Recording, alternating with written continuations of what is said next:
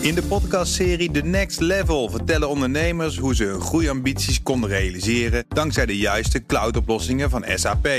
Wat waren de uitdagingen, de oplossingen en hoe ging de uiteindelijke implementatie? Benieuwd naar hun verhalen en hoe zij met behulp van SAP ook hun toekomstige ambities kunnen behalen? Luister de podcast The Next Level via de BNR-app of je favoriete podcast-app. Tech Update. Ja, vandaag is een belangrijke dag voor tech-regulering. Zowel in de VS als in ons eigen Europa. En daarover praten we met Joe van Buurik, onze eigen tech-redacteur. Hi, Liesbeth. Hey. En Kees, hi, hi. Nou, ik, ik noemde het al eerder deze uitzending. In Brussel is ingestemd eindelijk met één standaard op het gebied van kabels voor smartphones. Ja, bereid je maar voor. Want niet alleen smartphones, maar ook tablets en camera's en e-readers, headsets, toetsenborden, muizen, zelfs draagbare spelcomputers. Alles waar, zoals je collega Bas van Werf zou zeggen, een snoertje aan zit. dat moet met USB-C gaan werken. Behalve met auto's, neem ik aan. Uh, nee, daar, daar, heb je nog gewoon laadkabels. Daar is USB-C niet toereikend. Maar hier hebben we het al zo vaak over ja. gehad, zeker de afgelopen maanden. Maar vandaag was dan echt de stemming hierover in het Europees Parlement om de wet zoals die er lag aan te nemen. 602 voor, 13 tegen en 8 onthoudingen. Dus een landslide meerderheid. En dus is deze nieuwe wet definitief. Vanaf eind 2024 moeten al dit soort kleine elektronische apparaten dus dezelfde poort hebben voor dezelfde kabels, USB-C dus. Vanaf 2026 geldt het trouwens ook voor laptops. Uh, alleen apparaten die draadloos kunnen opladen zijn hiervan uitgezonderd. Uh, en dat is ook interessant, Lisbeth. We moeten de keuze gaan krijgen of als je een apparaat koopt, je daar de oplader wel of niet bij wil. Uh, sommige merken, bijvoorbeeld als je een smartphone koopt, krijg je helemaal geen adapter meer. Alleen nog een kabeltje als je geluk hebt. En dat betekent vooral voor Apple dat ze afscheid moeten gaan nemen van die Lightning-aansluiting. Nou, voor de nieuwe iPhone 14 is dat nog niet het geval. Dus okay. waarschijnlijk pas volgend jaar. En volgens Europa is dit echt heel belangrijk. Niet alleen het stukje interoperabiliteit, zeg maar. Alles werkt Mooi met woord, dezelfde ja. kabel, zeker. Maar het moet ook nog 11.000 ton aan elektronisch afval per jaar besparen. Omdat e ja. En dit scheelt heel veel geld voor Apple bijvoorbeeld. Uh, in eerste instantie niet. Nou, nee. dat kost heel veel geld. Sorry, ja, dat nee, bedoel dat ik. Wou ik zeggen. Ja. Dat, het is, nee, het is, precies. Zij hebben ja. juist ook een stukje lock-in. Ze willen dat mensen hun eigen standaarden gebruiken. Want dat is voor Apple natuurlijk veel gunstiger. Dus ja, en daarmee... dan lekker ieder jaar een nieuwe, nieuwe aanpassing, precies. toepassing. Kan je weer een nieuw Ja, precies. Nou, onderhand drink ik in de USB-C-kabels. Maar het is goed om te weten dat ik ze in de toekomst voor alles kan gaan gebruiken. En dan uh, meer over uh, richtlijnen en regulering. Want aan de andere kant van de oceaan, in de VS, wordt gewerkt aan richtlijnen op het gebied van AI. Ja, een voorstel vanuit het Witte Huis, de Artificial Intelligence Bill of Rights. En die moet gaan zorgen voor betere bescherming van burgers. Om te voorkomen dat algoritmes te veel invloed krijgen op hun levens. Daar weten we in Nederland ook alles van. Ja. Met de toeslagenaffaire.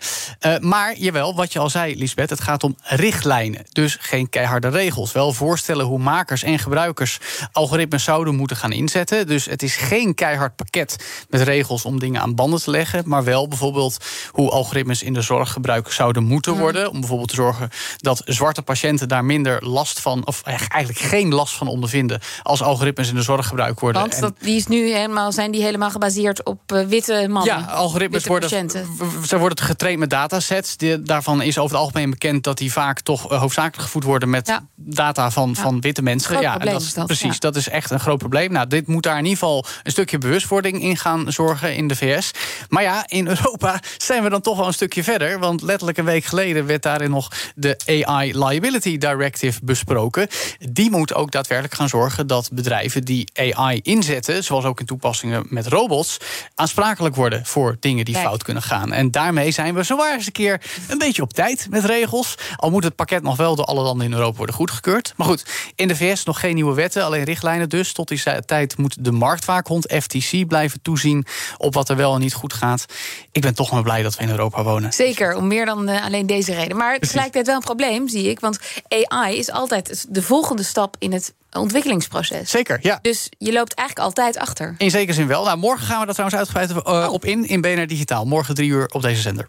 En dan tot slot nog heel even... Um, Nieuws uit eigen land, om ja? precies te zijn uit Bodegraven. Ja, tech wereldnieuws kunnen we wel zeggen. Want uh, Reuters opent er groot mee door te zeggen... Court backs Twitter over complaint from conspiracy plagued Dutch Aha, town. dat verhaal. Uh, precies, het verhaal met de tweets van de complotdenkers... waar vooral de gemeente Bodegraven en Reeuwijk heel veel last van heeft. Nou, die zaten in een rechtszaak tegen Twitter. Maar Twitter is uh, grotendeels in het gelijk gesteld door de rechter. want Twitter zou echt wel voldoende doen tegen die lastelijke berichten. Mm -hmm. Die worden in principe verwijderd. Dat zijn dus tweets van complotdenkers die met beweringen aankomen over satanistische pedofiele netwerken, waar Jaap van Dissel en Mark Rutte bij betrokken zou zijn. Nou, volgens de rechter, doet Twitter daar echt wel genoeg tegen door die tweets te verwijderen. Um, de gemeente had uh, opgeroepen om ook tweets over dat soort complotdenkers en hun tweets te verwijderen. Maar dan zou er een probleem ontstaan. Dat valt namelijk onder de vrijheid van meningsuiting. Er zouden bijvoorbeeld ook tweets van journalisten die hierover schrijven moeten verwijderen. Nou, dat kan niet. Precies, zegt de rechter. Uh, wel zegt de rechter dat Twitter direct moet reageren als de gemeente vraagt om dingen te verwijderen. Waar het wel van toepassing is. En uh, Twitter zegt dat gebeurt ook wel. Maar de gemeente verweet het bedrijf dat ze toch vaak traag reageren op zulke verzoeken. Maar het ging ook heel ver. Hè? Want uh, niet alleen werden deze Mark Rutte en Van Dissel uh, beschuldigd van allerlei zaken. Maar ze gingen ook bij mensen aanbellen die een kind hadden begraven. En zeggen: ja, jullie kind was betrokken bij zo'n groot schandaal. Uh, waarin de Nederlandse politiek. Precies, daarom begrijp je ook waarom de gemeente het zo hoog opneemt. Maar ja, Grafschending, weet ik allemaal wat. Ja. Precies, bij Twitter is in ieder geval hetgene gedaan wat gedaan moest worden. Volgens de rechter. De gemeente Bodegraven Railweek zegt wel dat ze nog kijken of er volgende stappen mogelijk zijn. Dankjewel, Joe van Buurik. De BNR Tech Update wordt mede mogelijk gemaakt door Lenklen. Lenklen. Betrokken expertise, gedreven resultaat. In de podcastserie The Next Level vertellen ondernemers hoe ze hun groeiambities konden realiseren dankzij de juiste cloudoplossingen van SAP. Wat waren de uitdagingen, de oplossingen en hoe ging de uiteindelijke implementatie? Benieuwd naar hun verhalen en hoe zij met behulp van SAP ook hun toekomstige ambities kunnen behalen? Luister de podcast The Next Level via de BNR-app of je favoriete podcast-app.